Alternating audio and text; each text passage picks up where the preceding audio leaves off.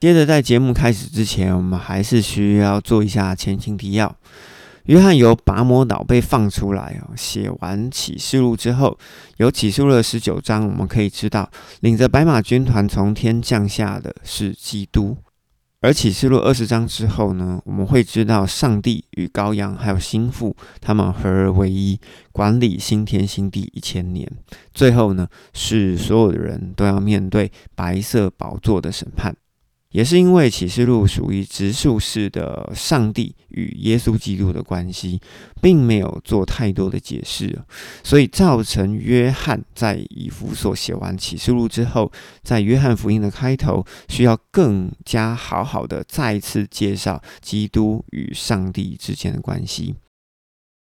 接下来我们就要来讲一下哈约翰福音的开头。其实，在约翰福音的开头，我并不一定认为是约翰写的，因为有一点像后人的总结。好，但是呢，不论是否真的是约翰所写的，透过这段总结，这一段的作者让我们快速的了解上帝与基督之间的关系。所以这一段呢，还是有它的价值存在的。第一节是这样说。太初有道，而且道与上帝同在，道就是上帝。这位道在太初的时候就已经与上帝同在，而所有的事物都是借着他而成的，而生成的，也就是生成事物的上帝，没有他，一件事物也生不成。生命在他的里面，而这个生命呢，就是人的光，光照入了黑暗里，黑暗却不接受它。我们稍微来说明一下第一节到第五节。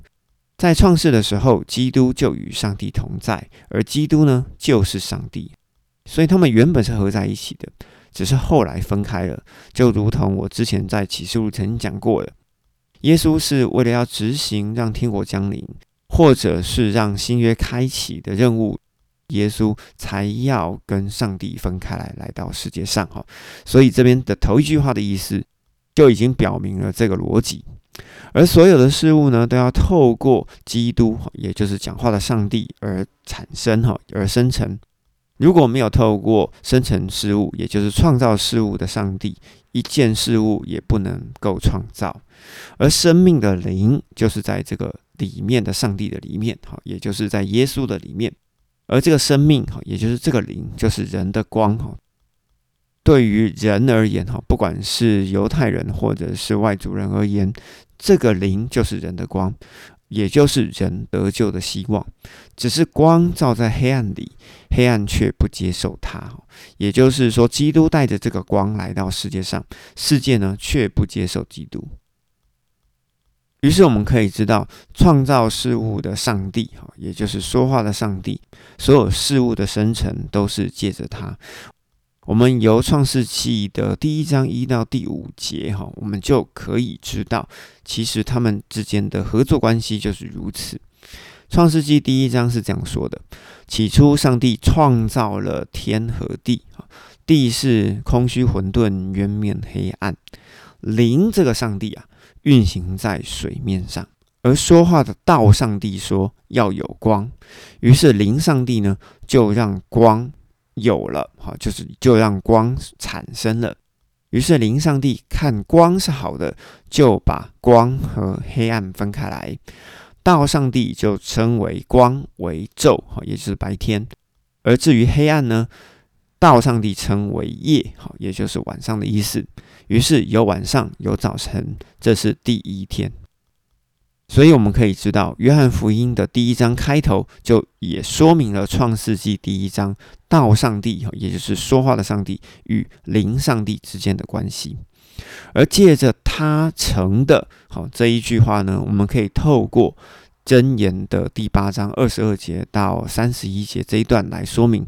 这一段我们也曾经在启示录的期间教会里面也曾经说明过哈，容我们再次引用一次。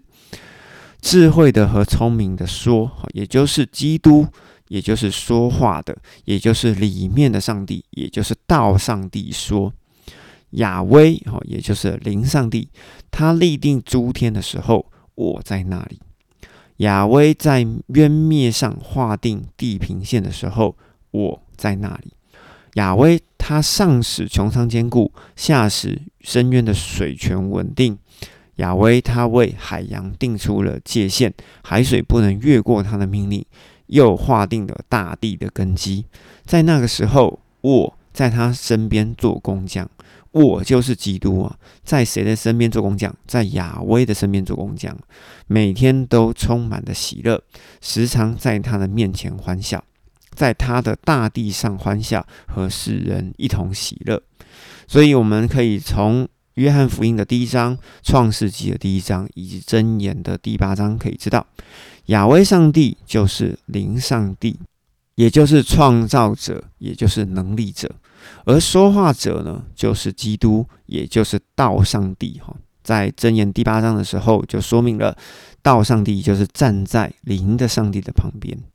于是在此也说明了，上帝呢在旧约的时候的确是三位一体，而是为了旧约的天国降临和开启新约，所以上帝才需要把自己拆为两位。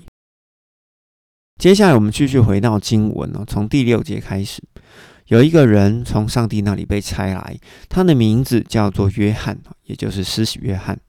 施洗约翰这个人来了，是为了替光做见证。也就是为了替耶稣，为了替基督做见证，好叫众人哈，也就是犹太人，能够借着施洗约翰相信基督。施洗约翰不是那个光啊，而是为了替那照亮全人类的真光来到这个世界上做见证。于是我们可以明白，施洗约翰的工作其实就是为了介绍谁是基督。然而，基督进入了他所创造、所生成的这个世界，世界却不认识他。而基督他来到他自己的地方，但是属于自己的人，哈，也就是属于基督的人，也就是这群犹太人，却不接受他，却不认识他。这个例子其实就是马太福音的二十一章三十三节到四十节，坏心的佃农，哈，坏心的佃户、佃农杀了主人的仆人。以及主人的儿子，好，其实就是这个例子哦。第十二节，我们继续。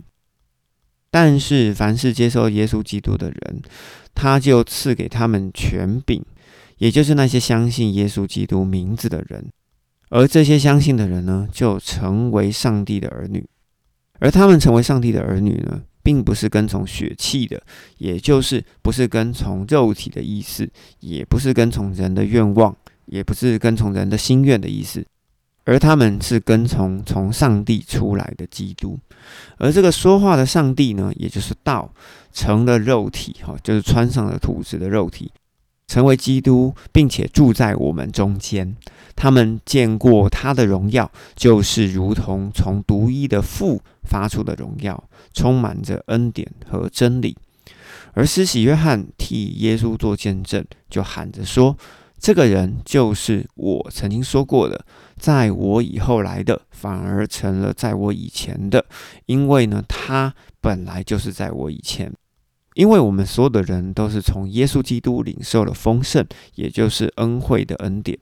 因为律法是上帝透过摩西所赐下来的，而恩典和真理呢，是上帝透过耶稣基督所赐下来的。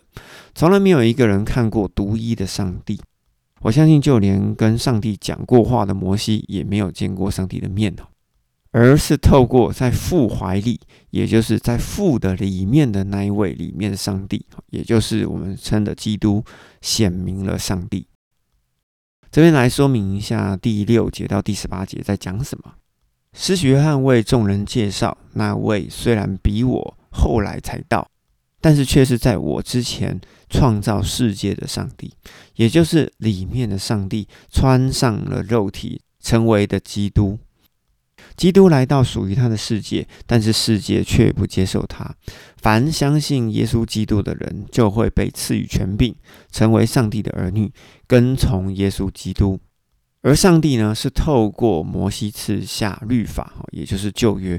但是呢，上帝。在这个时候，要透过基督赐下真理和恩典，也就是新约。以上从第一节到第十八节，哈，这个第一段可能呐，哈，我只能说可能是后来加的结论，哈，就如同启示录的第一章开头以及二十二章的结尾。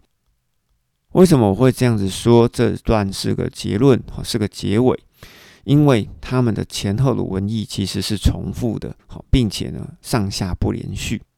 但是透过这个结论，我想作者是想让我们知道，施洗约翰的工作是为了要介绍基督出场。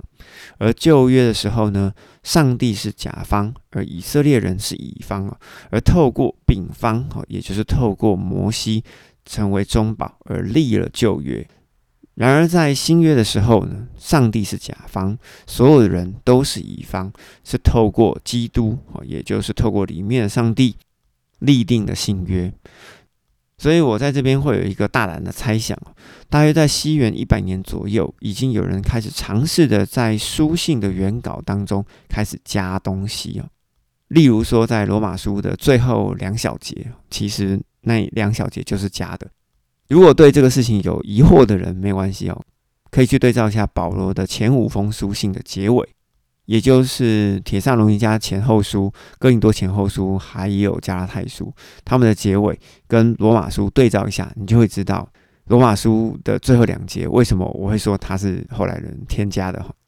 既然圣经会被添加，我在这边就要补充说明：以当时候的认知，圣经的一笔一画都不能更改，其实只是针对了律法书，好，也就是摩西五经。那如果说我们要扩张一点，讲圣经一点一画都不能更改，好也是可以的，只能扩张到旧约的先知书以及诗歌集，这样子的范围其实是可以的。但是呢，如果你要扩张到整本圣经的一点一画都不能更改，那其实我觉得在后来人的文字里面，有很多的文字就把我们的眼睛给蒙上了哈。所以，我们在这边就可以明白一件事情：为什么至今犹太教为何仍然不承认新约呢？其实也是其来有自的。